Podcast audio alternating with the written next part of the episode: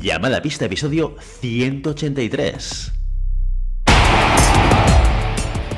Hola, muy buenas y bienvenidas y bienvenidos a Llamada Pista, el programa, el podcast en el que hablamos de ese desconocido de deporte que es la esgrima. Este podcast está pensado por y para ese extraño parque especial colectivo de seres humanos que decidimos no dedicarnos ni al fútbol, ni al baloncesto, ni al tenis, ni a ningún otro deporte conocido. Y que por el contrario, preferimos, en pleno siglo XXI, blandir la espada y enchufarnos a la pista. Hoy estamos aquí, un viernes más, una semana más. Santiago Godoy, muy buenos días, bueno, buenas noches, dadas las horas a las que grabamos. Hola Willy, ¿qué tal? ¿Cómo estás? 183, qué número más bonito, ¿no? sí, 183. El otro día no sé con quién hablaba, que le decía, tenemos 180 y pico episodios y me, y me dijo, ¿pero de qué habláis? Y yo también me lo pregunto a veces. Yo también me lo pregunto a veces. ¿Cómo hemos sido capaces de llegar hasta aquí, Santiago Godoy? Aquel enero del año 2019, fue en el 19, ¿verdad? Pre-COVID fue esto, ¿no? Pre-COVID, pre-COVID, sí, sí. Pre-COVID. En enero del 19, cuando tú y yo nos sentamos un día en el SAG con un micrófono en medio y grabamos el episodio 1 y el episodio 2, los, los dos seguidos, de hecho. Sí, sí, ¿te acuerdas ahí que... Sí, sí. Bueno, yo no me acuerdo mucho, pero sí, sí, algo, algo me queda. Yo es que soy de memoria, de memoria mala, ya lo sabes. Bueno, pero esto está grabado, o sea que si quieres puedes volver a escucharlo. Si tienes algún momento de, de nostalgia. No, yo no, me gusta vivir en el pasado, Willy. Yo solo miro en una dirección, hacia adelante, hacia el futuro, lo que no hacia el episodio 200 miro yo. Hasta, bueno, pues está muy cerquita, ¿eh? Acuérdate cuando llegamos al 100, que fue como un hito, ¿eh? Pues el 183 que cumplimos hoy, nos quedan 17, ¿eh? Fíjate que bien llevo las mates, 17 episodios, o sea, esto en la quinta temporada llegamos al 200. Pero eso no está sí. Que se note, que se note. Eh, habrá que ir pensando que, qué vamos a hacer en el episodio 200. Esto habrá que darle de vueltas, porque son 17 semanas. 17 semanas, ¿tú crees que nos dará en la quinta temporada? Cuatro. Uh, estaremos, estaremos ahí rozando el larguero, ¿eh? Como nos petemos a una semana. Podríamos, estirar, ¿eh? podríamos estirar la, la, temporada hasta el 200 y cerrarlo ahí con, con broche de oro. Redonda. Exacto. Sí, sí, sí, sí, sí, pues podría ser, podría ser. Bueno, bueno, pero tenemos muchas cosas que, explicar todavía porque a pesar de que hacemos broma del contenido y tal y cual, oye, tenemos aquí en Liza alguna entrevista muy interesante que puede llegar a surgir eh, probablemente a finales de mes, ¿no? Principios del mes que viene, Godoy, danos algún titular, danos, pero sin hacer spoiler. O sea, haz aquello de explicar alguna cosa para los avispados que digan, ah, será esta persona, ah, será esta otra, pero sin decir quién puede ser nuestro invitado barra invitada sorpresa. Bueno, pues es, es eh, una persona, ¿no? Dejémoslo ahí, es una persona eh, muy destacable eh, en nuestro deporte, que es muy eh, multinacional, por decirlo de una manera, y que ha destacado eh, de manera notable, notabilísima en nuestro deporte. Multinacional y muy top. Y medallista mundial, ¿no? ¿Esto lo podemos decir o no? olímpico, olímpico o olímpica. ¿No? Medallista olímpico o olímpica, ¿sí o no? Puede, ser, puede ser, no lo sé. Ya veremos. Ahí, Ahí, ahí está. Nos, lo dirá él barra ella en su momento. Exacto, exacto. Pues muy atentos. O Matei, hará, la radiografía pertinente de, exacto. invitado barra invitada. Y, y podremos salir de dudas en ese momento, pero bueno, como tú has dicho, será a final a finales de mes porque por compromisos varios que están muy muy eh, cada vez que hablar así en neutro es muy jodido. está muy metido, está muy metido en todos.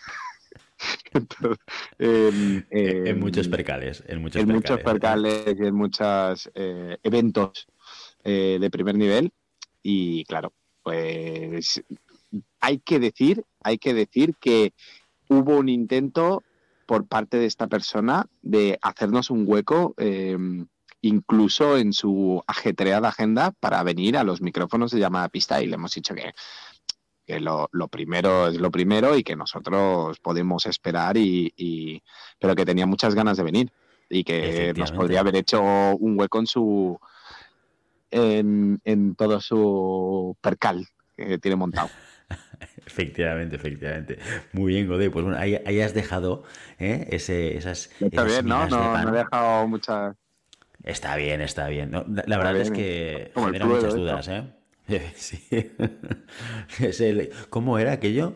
El doctor Naranjo, ¿no? En el salón con eh, el cuchillo. ¿eh? Con pues el cuchillo.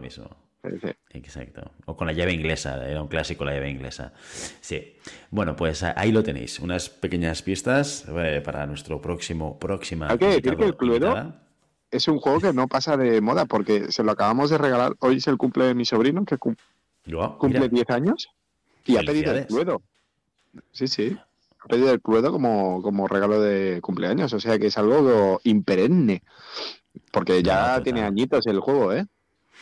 El juego tiene añitos. Y la película, buenísima, ¿eh? eh la, comedia que hicieron, llamada El Cluedo, que no sé de qué año es, pero. ¿No la has visto? No. Pues sí, sí, es una. Es una película cómica que hace broma y humor de todas las películas de la época de detectives de investigación de asesinatos. Y se llama, la película se llama El Cluedo. Y tiene diferentes finales. Es casi como Elige tu propia aventura. Y al ah, final de la película te lo, te lo enlaza con tres finales diferentes. Es, eh, a cada uno más absurdo. ¿Es, muy interactiva o, los finales son.? Pero que esto debe ser una película de los 80, ¿eh? década de los 80. Y ahora no estoy seguro porque no, no recuerdo, mira, podría googlear. Pero, o sea, es una película antigua. O sea, antigua de los 80, no es de los 50, en los 60, es en color y tal, debe ser 80, más o menos. Mira, yo, diría que es de década de los 80. Yo esta, estas películas, em, la que más me marcó, estilo así, que es un clásico del, del, del, cine B, es Los Diez Negritos. Que debe ser de los 70, ¿no? O principios de los 80 también, ¿no? ¿La de blanco y negro? Eh, no, la que es en color, pero que es muy antigua también. Pues hace poco vi Los Diez Negritos, pero la, la de blanco y negro. Sí, sí, un, un, pedazo de película. Pues mira, lo estaba mirando ahora mientras hablaba. El Cluedo es del 85, fíjate, le ha clavado, ¿eh? Mediados de los 80, 1985. Para que veas. Como, y los como, como o sea, Regreso al Futuro, ¿no? ¿Es del 85 también? El Regreso al Futuro, yo creo que es un, poquito, un poco antes, ¿no? 83 debe ser, o así. Pero también te lo digo de memoria. Uh, no sé decirte, pero por ahí, por ahí debe ser 83, 82. Eh, y así, señores, es como llenamos 183. Exacto. Hablando de algo que no tiene que ver con el, con. Oye, pero déjame que te, diga una cosa, que te, que te pregunte una cosa, porque ha pasado una cosa muy divertida en los últimos días, que creo que es algo que deberíamos compartir con, con la audiencia, eh, porque nos sorprendió, nos divirtió y, siempre es interesante poder compartirlo. Déjame que te dé la entrada, Godi, y, y, lo explicas tú, que tú tienes mucho más gracia con estas cosas, ¿vale? Así, escuchas esta entrada y arrancamos. Mi situación es terrible. Necesito huir, menudo plan. Sálvame, ven nadando. Bueno, bueno, bueno, bueno. Bueno. me, ha costado. Esta es la entrada del Sálvame Deluxe del año 2011, ¿eh? Porque he estado intentando buscar la actual, que como yo estoy desconectado de toda esta movida, pues no tengo ni idea de cómo, o sea, de, cómo es ahora y no he sido capaz de encontrar la entradilla del 23. O sea que nos vamos a conformar con esta entradilla que es antigua, pero que ya contextualiza un poco de lo que vamos a hablar. Godoy, danos un poquito más de info. Bueno, pues visto que somos el primer podcast de referencia de esgrima en habla hispana, eh, a debería estar Matei para explicar esto, pero bueno, a Matei le han contactado desde el staff técnico de Sálvame Deluxe para preguntar sobre gente experta en el tema de la esgrima y a ver si podía, pues, la verdad es que no me quedó muy claro de ir al programa o lo que fuera para dar un punto de vista eh, profesional a, bueno, toda la historia Pereira Pantoja, los PP, como lo llaman. Creo que te estás inventando una, parte de todo esto, ¿eh? Por, lo menos a bueno, pero hay que darle... Dale si me lo pides que lo explique yo, es lo que hay. Bueno, sí que es verdad, debería estar María Matei, pero es que no me he podido aguantar de, contarlo hoy, ¿eh? porque es actualidad de hace poquitos días, eh, que por cierto no hemos dicho que, no está Matei, que ya, ya, la gente ya se ha dado cuenta que no está María Matei con nosotros hoy, pero es que era o grabar eh, sin Maribel o saltarnos otra semana más, así que hemos decidido pues cumplir con nuestra... Exacto, eh, cumplir con nuestra obligación semanal de llamada a pista y, hacer el programa. La semana que viene probablemente, lo más probable es que también esté Mariela Matei y volveremos con las reviews y, todo lo demás. Y le preguntaremos también por lo de Slave porque a mí me ha quedado claro, eh, eh, audiencia, que Santiago Godoy se ha enterado de la mitad y le ha metido salsa de la otra mitad. ¿Vale? debería, ir yo, debería ir yo a Sálvame. Hombre, si tú vas a Sálvame, la verdad es que lo peta. O sea, lo petaría muy, muy fuerte, muy fuerte, muy fuerte. Pero sí que es cierto que contactaron a Mariel Matei. Esto sí que es cierto, ¿eh? Dentro de esta historia que ha contado Santi, lo cierto es que eh, alguien del staff de Sálvame contactó a Mariel Matei como periodista especialista en, eh, en esgrima para ponerse en contacto con ella y se ve que hablaron y le hicieron algunas preguntas. No sé cuál fue el contenido de las preguntas, si era sobre Pereira, si era ah, sobre... Ah, yo no lo sabía. Eso, eso te lo has inventado tú. yo no, a ah, mí Maribel yo no, lo sabía. Yo pensaba que nos habían invitado a los tres en plan todo tren al plató a estar con, con la Carmele Marchante. Si sigue vive, sigue vive esta señora, sí, ¿no? No tengo ni idea, de yo estoy desconectado. Pero, pero no, no, eso te lo has inventado. O sea, porque además Maribel nos lo dijo que había hablado con, esta persona y nada, le hicieron algunas preguntas y fuera. Nada, nada más. ¿eh? ¿Y de qué iban las preguntas? Que no lo sé, que no lo sé. Si, te estoy diciendo, te estoy transmitiendo la información ¿Lo que ves? tengo. Matei nos está dando el salto a la gran, a la pequeña pantalla y, se está llevando todos los méritos de, de, llamada a pista, ¿eh? que bueno, que también es suya, pero aquí, aquí la estrella soy yo. Aquí la estrella eres tú, sí, sí, pero poco a poco te vas, te vas apagando, ¿eh, Godoy? Ya, ¿cómo, me, ¿cómo, me, llaman? Boomer. Me han llamado Boomer ya. ¿Te, han llamado Boomer? Me han llamado Boomer. Vaya tela, vaya tela marinera. Bueno, pues estas son las novedades de la semana. ¿eh? Eh, mira, no, no ganamos para, para, nuevas historias y contaros eh, de las cosas que suceden alrededor del mundo de la esgrima y, esto probablemente se lo debemos a Julen Pereira y a, a Supervivientes. Pero, que por cierto, Julen Pereira, Julen, no sé si nos escuchas, Julen, pero si nos escuchas, tío, que te estamos esperando para que vengas a contarnos cositas que ya te hemos contactado en un par de ocasiones, así que mm, la gente quiere saber de ti. La gente, no, la verdad. La, gente quiere saber. Hostia, y estamos muy contentos. Y, yo, yo, quiero que venga para celebrar sus éxitos, porque está, está como una moto, como un flow de la leche. Y, Mira, hay que contarlo.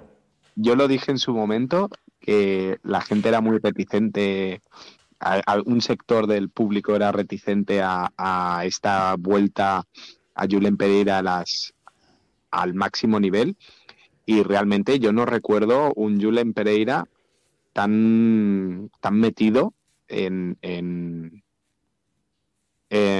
las primeras posiciones y con, tanto flow, ¿eh? o sea, eh, bastante regular en estas últimas dos competiciones, a ver qué, tal sale. Y no solo él, ya lo comentamos en la última vez, que eh, tenemos un Juan Pedro Romero ahí también, eh, Goneil haciendo 16 también en el europeo. Bueno, ahí hay chicha ahí, ¿eh?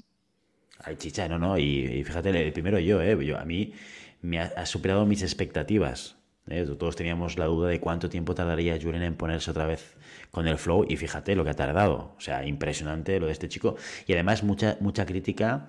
Claro, cuando tú ya estás metido en el tema de la visibilidad y de ser un personaje llamémosle público, llamémosle semipúblico, lo que haga falta, pero que juegas con esa visibilidad de lo que tú haces en tu día a día, en tu vida, a través de redes, para generar marca personal y demás, pues claro, eso genera la, percepción de que quizás no estás centrado en, el deporte. Eh, que es una decisión completamente lícita y que cada uno hace con su vida lo que da la gana, faltaría más, ¿no? Pero sí que es cierto que si, si generas esta visibilidad, dices, hombre, ¿hasta qué punto este chico no está centrado en el deporte? Y, y, y, comentarios y gente que nos explicaba que tenía dudas con respecto a cuán centrado podría estar. Pues fíjate tú, pues eso que tú dices, Godoy, yo creo que en las temporadas anteriores vimos a, Pereira eh, subir al podio en, en Qatar, ¿no? Fue en Qatar, ¿verdad? sí, en el Gran Prix de Qatar. Ah, en Doha, sí, siendo, exacto, en Doha. Y, eh, y, luego, sí, con el equipo también consiguió medalla y tal, pero ostras, que ahora le vemos en un, en un nivel muy, muy fuerte y, no queremos más que venga a explicárnoslo y a, contarnos cómo es esta, esta vuelta y cómo está siendo y cómo, y cómo se plantea pues el, el seguir y el empezar esta carrera de cara a París, que empieza dentro de, muy poquito, como todos ya sabéis. Así que bueno, nada, aquí ya bueno, Julen, que te queremos, tío. Ven aquí a contárnoslo, por el amor de Dios. Y una mención especial también a Alvarito, a Álvaro Ibáñez, que se ha vuelto a colar en tablón principal y después de su pseudo retiro, estando cambiando completamente su sistema de entreno, porque ahora está en Italia con, con Gonei eh, y con Ángel. O sea que muy bien, el tío la verdad es que lo está petando y yo tengo muchas esperanzas en que vuelva a su a su grandísimo grandísimo nivel que, nos ha demostrado en anteriores ocasiones. Y que bueno después de las primeras primeros pinchazos que, que completamente normal em, ahora ya se está colando en tablones principales y, y bueno poco a poco las viejas glorias, que ya no, son tan jóvenes, ya empiezan a ser veteranos. Eh, muy bien, la verdad es que estoy súper contento de, también de las cosas que a mí más me, me, motivan y, me gustan, ¿no? El hecho de la superación de, gente que con cambios tan grandes consigue volver a, hacer, a llegar a su, a su máximo nivel. Total, total. Y bueno, pues eh, todo esto ya, ya hemos hablado un poquito de Budapest, eh, que es lo que pasó el fin de semana pasado, pero que sepáis que tenemos review como Dios manda eh, la semana que viene cuando vuelva Maribel y os contamos con, con, todo lujo de detalles. Pero bueno, vamos a seguir avanzando porque no nos podemos olvidar de algo esencial en nuestro programa, señor Godoy, que es nuestro patrocinador. Ya lo sabéis, los NEPs patrocinan este programa cada semana, cada mes y ahora casi casi cada temporada. Los tenemos a nuestro lado apoyándonos, haciendo que esto sea viable y que podamos tener capacidad económica para poder montar algo como lo de Ciudad de Barcelona, montar algo como eh, el seguimiento que le hicimos a las Olimpiadas en Tokio y hacer que todo esto funcione y sea factible económicamente. Así que muchísimas gracias a los NEPs, ya lo sabéis. si queréis asegurar, si queréis asegurar vuestros tocados a través de que la punta no salga de su sitio, ¿eh? esto para espada y para florete, ya lo sabéis, tenéis que tirar los antiguos tornillos, que esto ya está desfasado, esto ya es del siglo XIV. Es boomer. ¿eh? Es boomer. Tener es boomer. Exacto, fijaos, fijaos que yo desde que utilizo los NEPs con regularidad, oye, competición de veteranos que voy, competición que toco el podio. ¿Has visto, Godoy? O sea que esto, esto no es gracias ni a mí ni a ti como entrenador, es gracias a los NEPs. sí, eh, sí, sí, sí. Lo, voy a decir aquí porque, porque sí, es así. Estáis, eh, seréis Willy Cornet si os ponéis eh, Willy Cornet, seréis Julen Pereira si os ponéis los NEPs. Pues ahí lo tenéis, ya lo sabéis, lo podéis encontrar o en la página web en fencingfan.com o en vuestro distribuidor favorito. Tú vas a tu distribuidor y le dices, oye, dame los tornillos que nunca se caen pues él ya sabe lo que es, no hace falta ni que ni te recuerdes el fácil nombre de recordar que son los NEPs, ¿eh? así que ya lo sabes. Muy bien, Godoy, oye, y también una figura muy importante de la que tenemos que hablar antes de entrar en el contenido de la jornada de hoy es de los mecenas, que también es una figura muy importante para nosotros. Godoy, cuéntanos un poquito más de los mecenas. ¿Serás capaz de pues hacer esta parte o no? Sí, tanto. Pues, sí, venga, va, dale. Sí, mira, los mecenas son aquellos trocitos de cielo que caen y que consiguen alegrar nuestra triste existencia eh, radiofónica con su aportación de 5 eurillos al mes y que hacen que pues seamos más felices. Más felices y que podamos hacer también muchas cosas, em, como por ejemplo lo del Ciudad de Barcelona o el, seguimiento que hicimos en, en, Tokio. Es un complemento perfecto para, para los NEPs. Si, si, ya usas NEPs y eres mecenas, eres como un semidios, eres, eres hercúleo, eres algo eh, divino, tocado por los mismos dioses, eres ambrosía para, para nuestro paladar. Y además de tener todo este halo de, dioses, em, te publicamos eh, un audio, siempre que quieras. Mencionamos tu nombre, el primer capítulo que te haces mecenas. Y además, Maribel Matei te invita a gastos pagados a cualquier viaje, el viaje de tus sueños, a donde quieras. Todo, todo, todo a coste de Maribel Matei. Sale a cuenta, ¿eh? 5 euros al mes, le pillas un viaje a las Bahamas, que esto barato no tiene pinta de ser, y vamos, es que la cuenta de la vieja, ¿eh? Te sale, te sale muy a cuenta. Esto es el mecenas pista. yo no puedo, no puedo dejarlo mejor para que te hagas mecenas. extraordinario, extraordinario. Qué, bien explicado, qué, qué labia, qué, capacidad de improvisación. Es, es, una, es, una, es una maravilla, Godoy.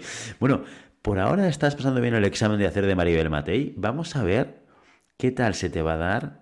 No hacer de Maribel Matei, porque esto me va a tocar a mí ahora, sino hacer de Willy Cornet en la siguiente sección. es, una, es una prueba demasiado difícil ya, pero lo intentaré, Willy. Yo por ti, ya sabes. Céntrate, céntrate. En la siguiente sección, que no es más que nada, no es más ni menos que las noticias de la semana. El Club de Esgrima de Madrid se queda cerca del pleno en el Nacional de Sable. Se llevó tres de las cuatro medallas del TNR individual. Iñaki Bravo se hizo con el oro, mientras que sus compañeros Andrés Hernández y Santiago Madrigal se colgaron los dos bronces. El único que pudo romper la hegemonía del CEM fue Óscar Fernández, sablista del equipo nacional y de la Sala de Armas de Madrid, que terminó segundo.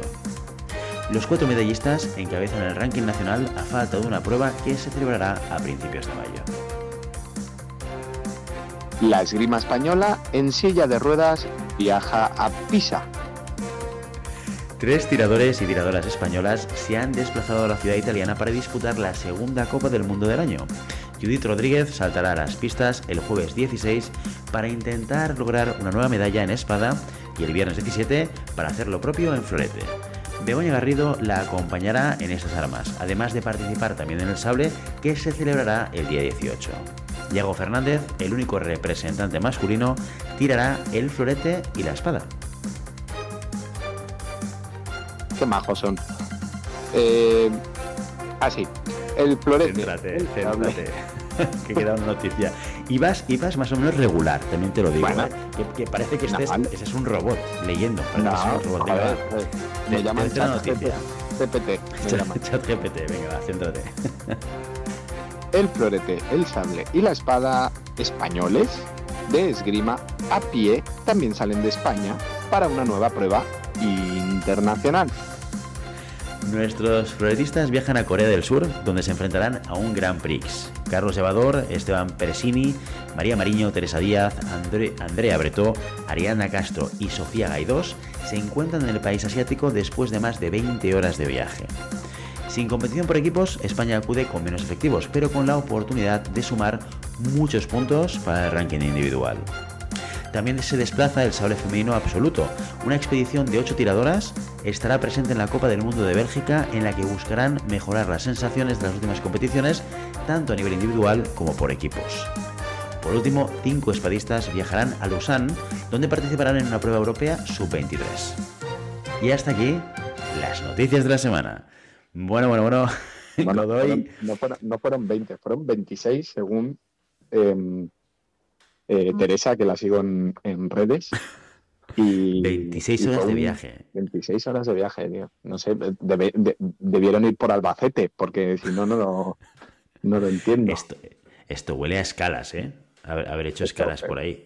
huele a, billete barato. sí, huele a Ryanair. Huele a, huele a Ryanair. huele al Ryanair y huele a. Bueno, sí, nos vamos a ahorrar unos eurillos y pasamos por Kuala Lumpur primero y hacemos escala en Nueva Zelanda. Pero esto merece la pena porque al final debes llegar como reventado a la competición, ¿no? O sea, aunque llegues un día o dos días antes. Sí, pues no te creas, si compiten ahora, habrán llegado un par de días antes, ¿eh? Y normalmente dicen que es eh, un día por cada hora de jet lag. O sea que o se ponen a tono o la verdad es que el jet lag es jodido, ¿eh? Sí, lo que pasa es que dicen que hay un jet lag que es el malo, ¿no? No sé si el de, eh, es el de este a oeste o el de oeste a este. Que hay uno que se lleva mejor, yo tampoco, yo nunca me aclaro. Pero hay uno que dicen que va mejor y otro que dicen que va peor. A, mí el que siempre me ha, funcionado mal ha sido el de vuelta. Porque cuando he hecho viajes largos habitualmente ha sido de vacaciones. Entonces, cuando voy, como que voy con mucha energía y con muchas ganas, porque me voy de vacaciones. Pero cuando vuelvo, ¿sabes qué pasa? Que vuelvo cansado. ¿Pero por qué? Porque tengo que volver a la rutina, al día a día, al trabajo, etcétera. Entonces no sé si está Creo que el jet lag no, va por eso. Ya, ya, ya, ya, ya, ya, ya, ya, Lo sé, soy Pero consciente. Pero es lo mismo irte a Perú que ir a Tailandia. Exacto, totalmente, totalmente. Muy bien, bueno, pues aquí las noticias de la semana, ya lo habéis visto, espero que os hayáis enterado de algo de lo que os hemos contado, hacemos lo que podemos cuando no está Mario Matei, pero no hemos querido pasar la oportunidad de poder explicaros pues estas tres noticias relevantes de los últimos días. Ahora sí, Maestro Godoy, es el momento de tocar el tema del día, el contenido de la jornada, Maestro Godoy, ¿de qué hablamos hoy en llamada pista? Bueno, pues ya volviendo un poco más a lo, a lo mundano, a nuestras temporadas, que no son ni mucho menos 26 horas de jet lag para ir a una competición, aunque 7 horas de furgoneta también pueden ser duritas. ¿eh? No hay jet lag, pero acabas con el cuello un poco cuadrado. No hay que menospreciarlas esas tampoco, ¿eh? No, no, no, no, no. no. Em, vamos, ahora que nos estamos acercando ya casi al, final de la temporada, eh, normalmente siempre decimos al principio, al principio de la temporada, la, el tema planificación, tema de competiciones y sobre todo competiciones objetivo, ¿no? Eh, pues nos vamos a centrar un poco en estas competiciones objetivos que ahora las tenemos pues a tiro de piedra, ¿no? Que pueden, eh, sobre todo en estas competiciones de campeonatos autonómicos, ¿no? En este caso el campeonato de Cataluña o el campeonato de la autonomía que, toque, y campeonatos de, España, que, también suelen caer por mayo, mayo junio. Em, ¿cómo, ¿Cómo plantearnos esta competición eh, cómo hacer una mini planificación o una, planificación específica para este tipo de competición. Entonces, eh, yo siempre recomiendo eh, tomar la competición objetivo, la fecha de la competición objetivo como ese, esa meta, esa llegada, llegada a la meta. Y a partir de ahí ir hacia atrás haciendo una especie de entreno progresivo en el cual la orientación ya no es tanto ganar, sino transformar todo lo que hemos hecho durante la temporada, tanto a nivel técnico como a nivel táctico como a nivel físico, y orientarlas a, la aplicación directa en un combate de esgrima, ¿no? en, este caso en, la competición. Entonces siempre decimos que los tres pilares fundamentales, que siempre añadimos uno, ¿no? que es el psicológico, pero que no, no entraremos ahora porque ya podría dar para un podcast entero. Pero sí que ese volumen de información que tenemos nosotros a nivel técnico, ir puliéndolo poco a poco, a nivel ya más práctico. Ya no es un tema de eh, aprender nuevas cosas o, hacerlo de amplio espectro, sino centrarnos en, estas en las cosas que durante la temporada nos han ido saliendo eh, de manera más recurrente o de manera más efectiva, ¿no? E ir, ir mejorando o hasta la, no voy a decir la perfección, ¿no? Pero hasta nuestra, nuestra capacidad de perfeccionarlo al máximo posible para poder tener esa acción que, repito, ya hemos, tenemos la sensación de otras competiciones que sabemos que nos, que nos cuadran y llevarlas hasta eh, su máxima expresión en esta temporada. Seguidamente podríamos hablar lo mismo de la, situación táctica, ¿no? Centrarnos en esas situaciones tácticas que nosotros ya sabemos eh, cómo, que, nos dan buenos resultados. eh, ir presionando ¿no? hasta, hasta el final de la pista para poder culminar en ataque, eh, ir conteniendo al final de mi pista para poder hacer una, defensa efectiva, em, ir trabajando esos desplazamientos, esos engaños para conseguir la acción que yo quiero. Y a nivel físico, em, trabajar mm, directamente la aplicación en, la explosividad, en la resistencia y en todas esas características que hacen que un combate se decante hacia, hacia nuestro lado. Entonces, ya en este parte final de la, temporada o en, esta culminación de la temporada, lo que tenemos que hacer es afinar la maquinaria para teniendo la experiencia que ya tenemos de, de, toda la temporada que llevamos, pues sacar el mayor rendimiento para llegar a esa competición lo mejor posible. Em, ¿Cómo podemos hacer esto? Bueno, pues planteándolo de, la siguiente manera.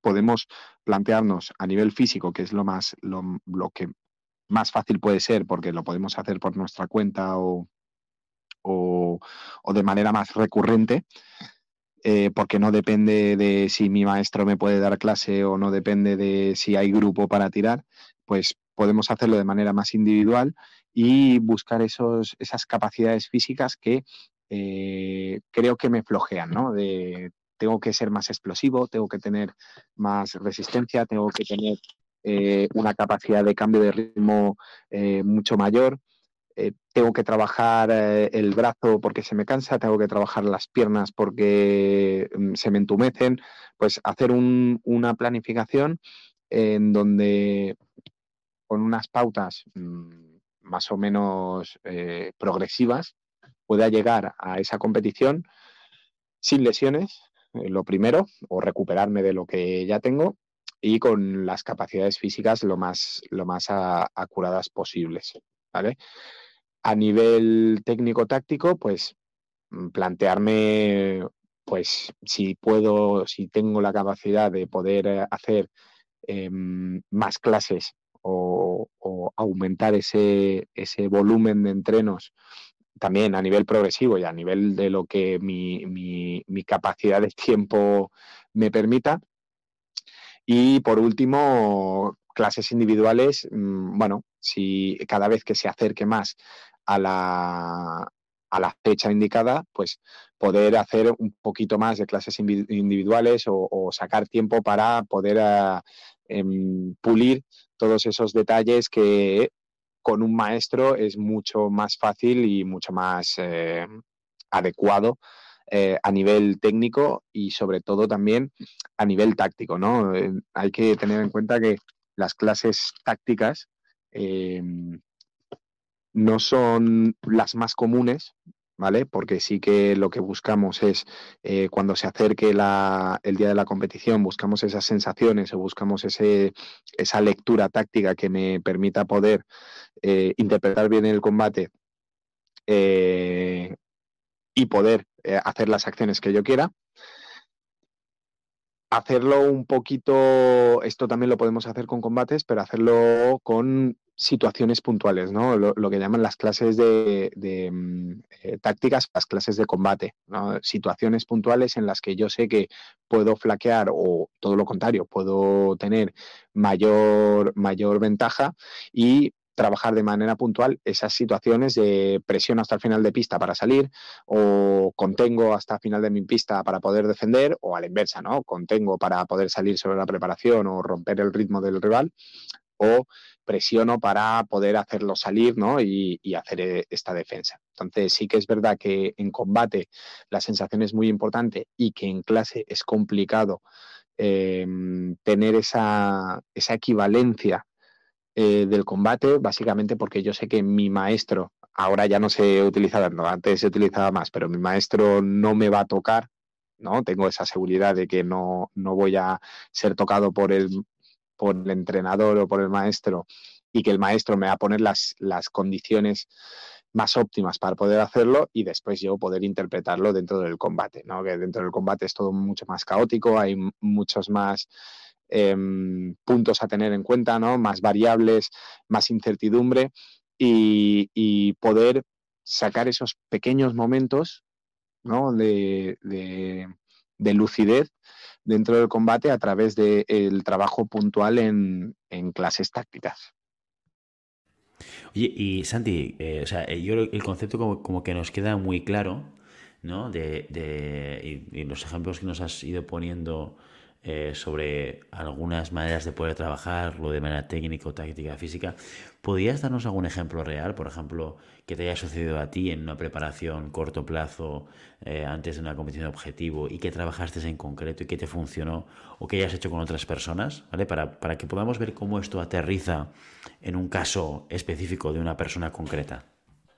Mira, sobre todo esto, lo, lo, más importante, que es lo que siempre digo y siempre recalco mucho, es el tema de la, de, la evaluación, ¿vale?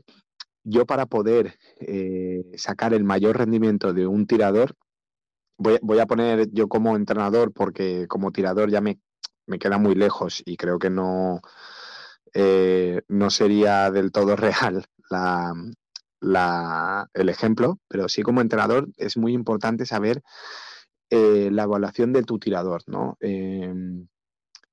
Respecto a cómo se ha comportado en, competiciones anteriores, qué es lo que le ha dado, qué es lo que le ha dado mejor eh, resultado y qué es lo que le ha dado peor resultado. Aquí siempre decimos esa, dualidad entre qué es mejor eh, trabajar lo que se me da bien o potenciar lo que se me, lo que se me da peor, ¿no? En este caso, yo siempre, después de, de mis años de experiencia, creo que lo mejor es eh, potenciar lo que se te da bien, ¿no? Porque es lo que realmente eh, va a dar confianza al tirador en, su desarrollo dentro de la competición.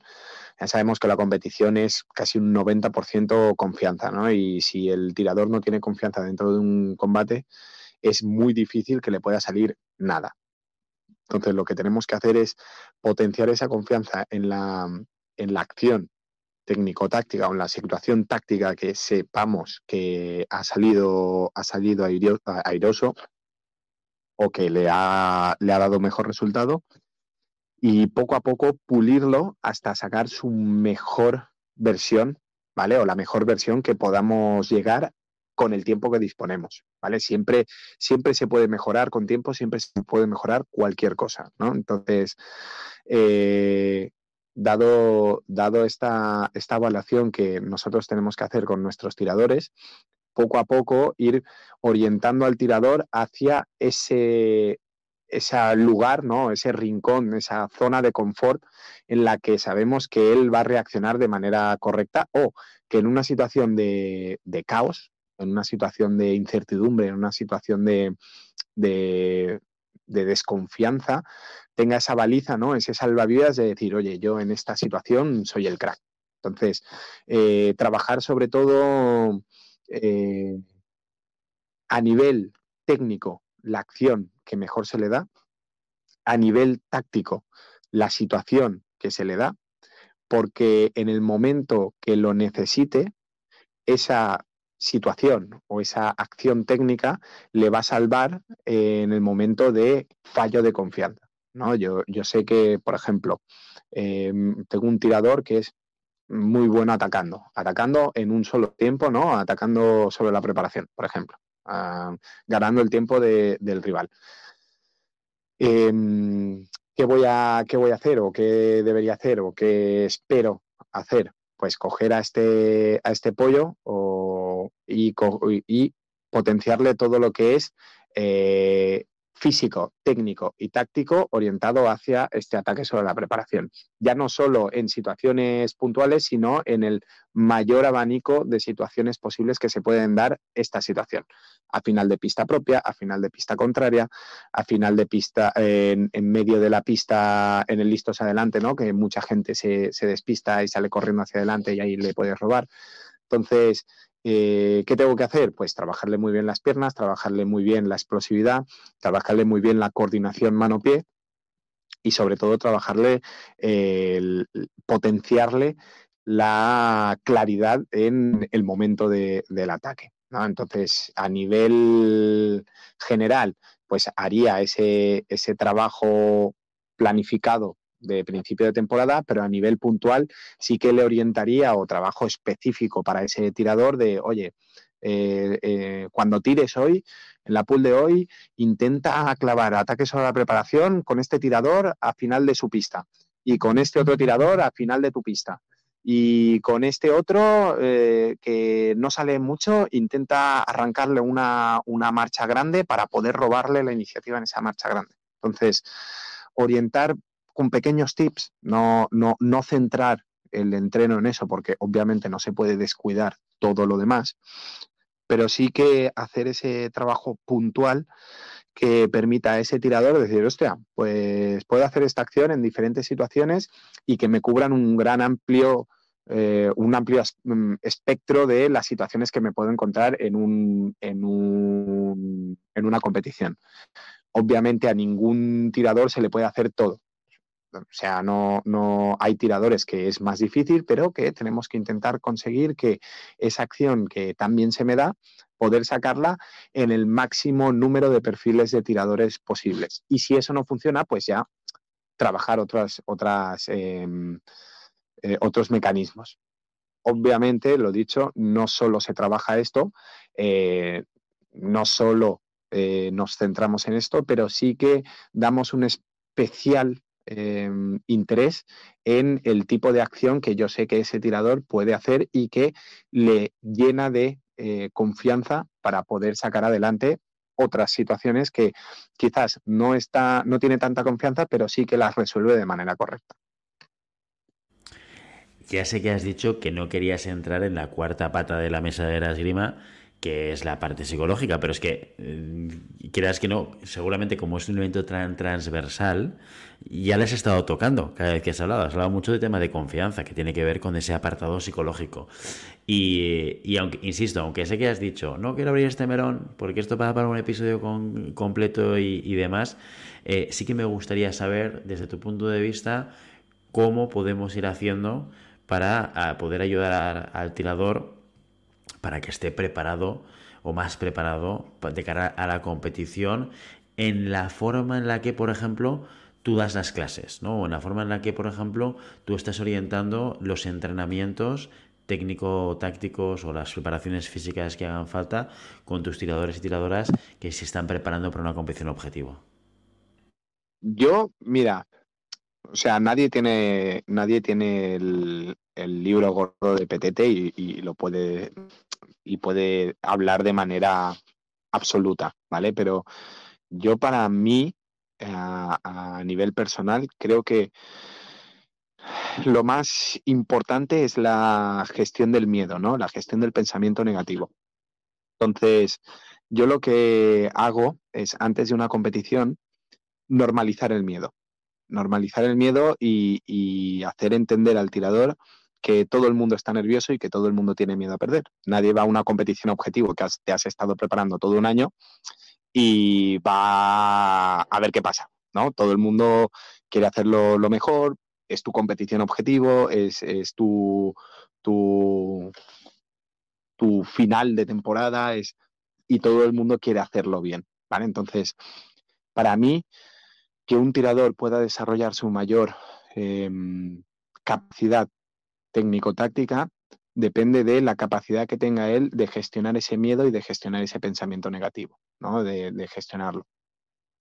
Em, esto lo, hablamos mucho con, Johnny Mendoza, que es especialista en esto, em, de esta gestión del no quiero perder, eh, del, me van a ganar, este tirador se me da muy mal, eh, me ganó en la última competición.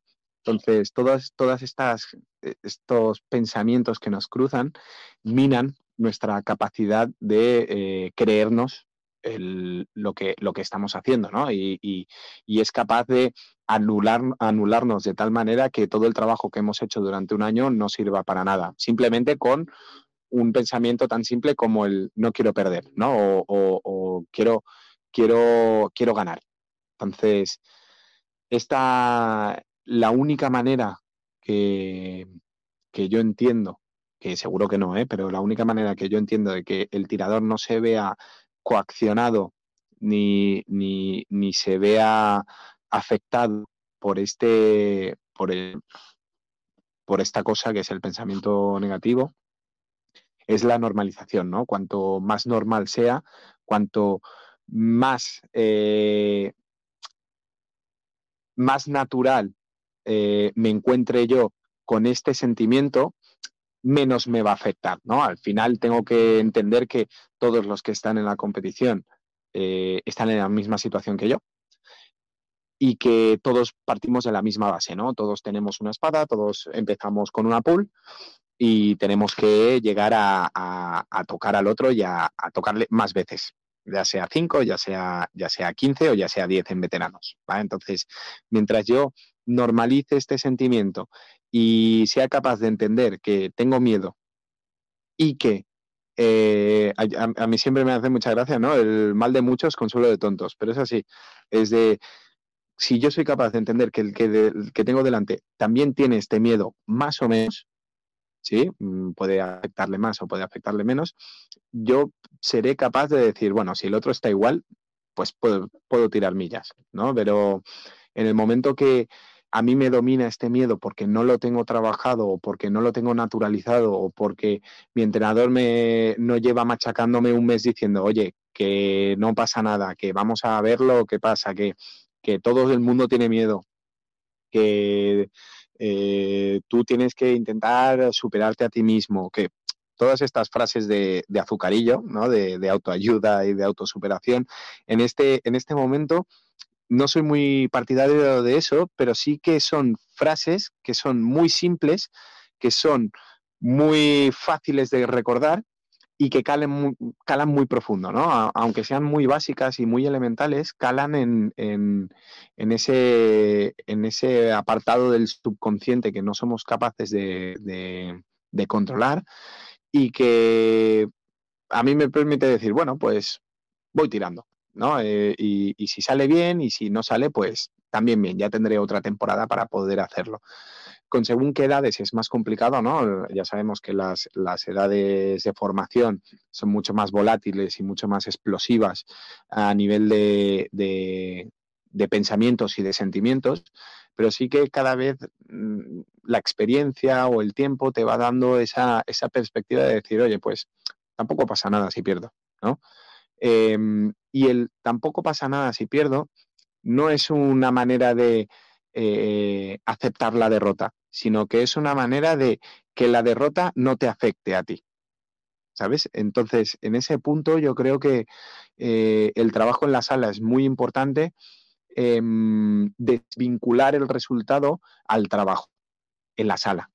¿Por qué? Porque muchas veces eh, tenemos un día malo o tenemos eh, un momento malo o tenemos una molestia que nos, despista de nuestro, rendimiento, ¿no? Nos, nos, aleja un poquito de nuestro máximo rendimiento y lo tomamos como norma. Es que hoy me ha ganado todo el mundo y esto es que es una mierda porque no, no, no puedo hacer nada.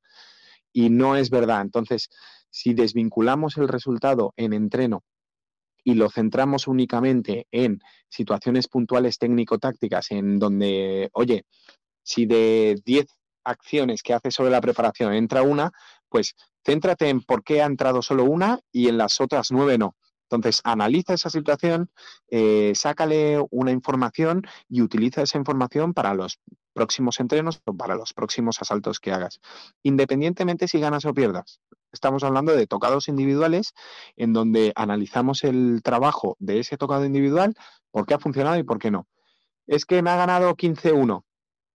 Bueno, ¿Cómo has tocado en ese uno? ¿Qué ha pasado? ¿Qué, ha, sido, ha sido porque lo has hecho tú bien o porque el otro lo ha hecho mal? ¿Por qué te ha tocado en los otros 14? ¿Qué acción querías hacer? ¿Dónde la estabas haciendo? Eh, ¿Tú crees que con este tirador era, era óptima esa situación? Eh, ¿Tú crees que la preparación era buena o era mala? ¿Tú crees que entonces el mismo tirador va siendo consciente de las situaciones en las que es, eh, ha salido bien y sobre todo las situaciones en las que ha salido mal. Em, y es tan importante el saber cuándo hacer una cosa como cuándo no hacerla. Entonces, a lo mejor esos 14 tocados me llevan a reflexionar, a decir, hostia, es que a lo mejor me he estado equivocando o en la acción, o en el tiempo, o en la distancia, o en la preparación, o... y esa información es algo que me ayudará en un futuro para decir, cuando me vean en, este, en esta tesitura, eh, poder decir, hostia, esto ya lo he vivido, eh, ¿qué, qué, aprendí de esa situación?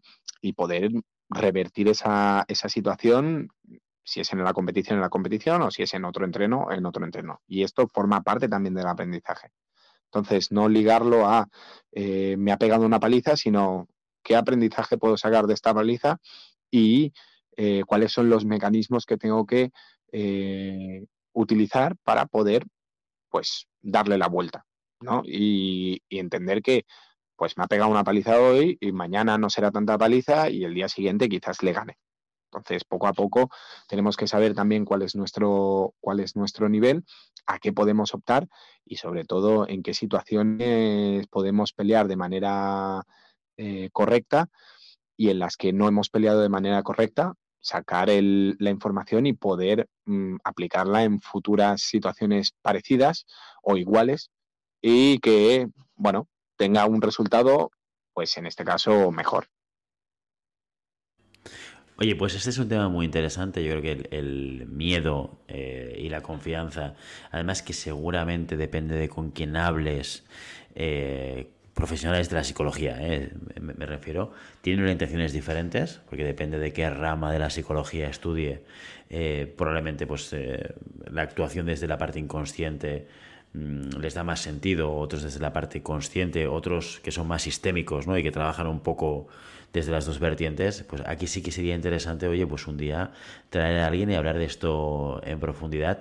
Déjame, solamente quiero hacerte una pregunta, eh, porque tengo curiosidad ¿eh? en esta conversación que estamos generando ahora tú y yo, me entra la curiosidad de saber, y no hace falta que te explayes mucho, pero sí que me gustaría que nos des una pincelada de aquel elemento psicológico que más te costó a ti superar en competición y cómo lo pudiste superar. Nada, una pincelada, yo creo que a esto se merece necesariamente un episodio monográfico para hablarlo. ¿eh?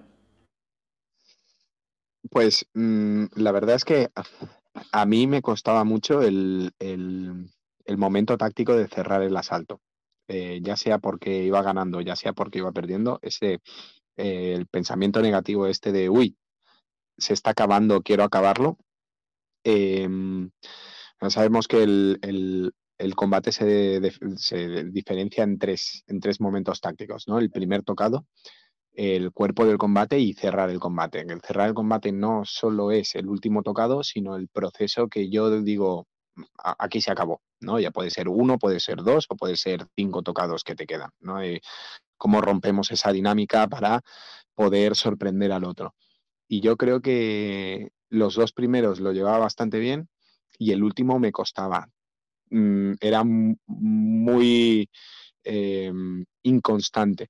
Sí, y ese miedo a mí me, me, lleva a hacer cosas muy buenas y cosas muy malas. Yo me acuerdo en una Copa del Mundo em, que tuve la cara y la cruz. Tuve la cara y la cruz de la misma situación, yo saliendo ganando y yo saliendo perdiendo. Era una copa en Pondesor, en Portugal. tablón de 32, me cruzo con un griego. Y no sé por qué en, esa, en ese combate se me puso todo de culo. Todo, todo, todo, todo.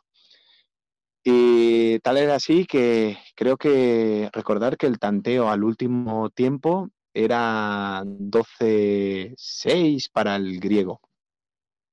Y vino el entrenador griego en el descanso y se acercó al, árbitro, vio el, tanteo y dijo, ¿sabes? Se giró al, al tirado y dijo, esto está hecho. Y ahí hubo un clic en mí y digo, ¿cómo que está hecho? O sea, Santi, espabila y, y tal. Y en el último, en el último tiempo conseguí darle la vuelta y gané 15-14. ¿Vale? Súper bien, remontada, tal cual. Eh, tablón de 16 para pasar a 8 eh, contra un búlgaro. Yo iba ganando 13-9 y terminé perdiendo 15-14 eh, con la remontada que me hizo el otro, que yo no supe ver, o sea, yo tenía tanto miedo de perder que no supe ver que el tío estaba saliendo corriendo y simplemente con que me quedara en el sitio y estirara el brazo ya se tocaba. Entonces, en ese momento me paralicé y no tuve la, capacidad de poder decir, hostia, eh, te quedan dos tocados, ¿no? Dos tocados, ciérralo. No tenía ideas, no tenía sensaciones, veía que el otro me estaba comiendo terreno en un tiempo súper rápido y realmente en ese, en ese momento me, sentí fatal, me digo, hostia, te has quedado a un tocado de entrar en una final de Copa del Mundo y, nada, yo creo que ese fue mi, mi, yo creo que aún no lo he recuperado tampoco. También tenía 16 años, era, era bueno, lo que te he dicho, ¿no? Era más volátil, todo es, el miedo es mucho mayor, la incertidumbre es mucho mayor, aunque no sea verdad. Y, sí que es un trabajo que, bueno, si hubiera trabajado con psicólogo más, más a menudo, ahora está muy normalizado, pero antiguamente eh, solo se trabajaba con, alto rendimiento, ¿no? y, sí que era verdad que eh, el entrenador como tal no lo tenía como un recurso muy, muy a mano, sino que era de, bueno, si quieres ir al psicólogo, ves tú. Pero no era el entrenador que te decía, mira, tienes que ir y, trabajar esto, ¿no? Entonces, mm, creo que yo me retiré y no sabía o no supe en su momento gestionar este, este tipo de, de pensamiento en esta situación de cerrar el combate. Bueno, pues esto que estamos, que, estás contando antes, seguro que a mucha gente le suena, le resuena de, su esgrima, así que, oye, no os preocupéis que de, esto tenemos que hacer necesariamente algún capítulo especial, que hace tiempo que no dedicamos un episodio al elemento de la psicología y, que sabemos que también es un tema que, tiene mucho interés, ¿no? Por parte de nuestra audiencia. Así que, oye, pues con esto, Santiago Godoy, creo que nos vamos a despedir hoy, en este episodio 183. Eh, ya lo sabéis, oye, el episodio acaba aquí, pero podéis escuchar muchos más episodios, esos 182 que vienen por detrás, para bueno, saber cómo va la esgrima, qué es lo que está sucediendo en el mundo de las competiciones y más episodios técnico-tácticos que, de los que hemos hablado mucho, mucho aquí. Nos quedamos con esos deberes de hablar más de psicología y, como siempre, ya lo sabéis, queremos invitaros a que os pongáis en contacto con nosotros, nos deis vuestra opinión y nos digáis si queréis que haremos algún tema concreto o si tenéis alguna pregunta, lo podéis hacer a través de la página web llamadapista.com barra contacto o a través de las redes sociales. Estamos en Instagram, estamos en Facebook estamos en Telegram, en un grupo que para acceder a él, es un grupo VIP, para acceder nos tenéis que enviar, un mensaje, pedir el permiso y os pasamos el enlace. Y si el contenido de este podcast te gusta, no te olvides de suscribirte, compartir este episodio en cualquier red social, darnos 5 estrellas en iTunes y comentar lo que queráis tanto en iVoox como en Spotify. Muchas gracias por todo por tu tiempo, por tu atención y por tu interés en este maravilloso deporte que es la esgrima. Nos escuchamos la semana que viene. Hasta entonces. Adiós, adiós.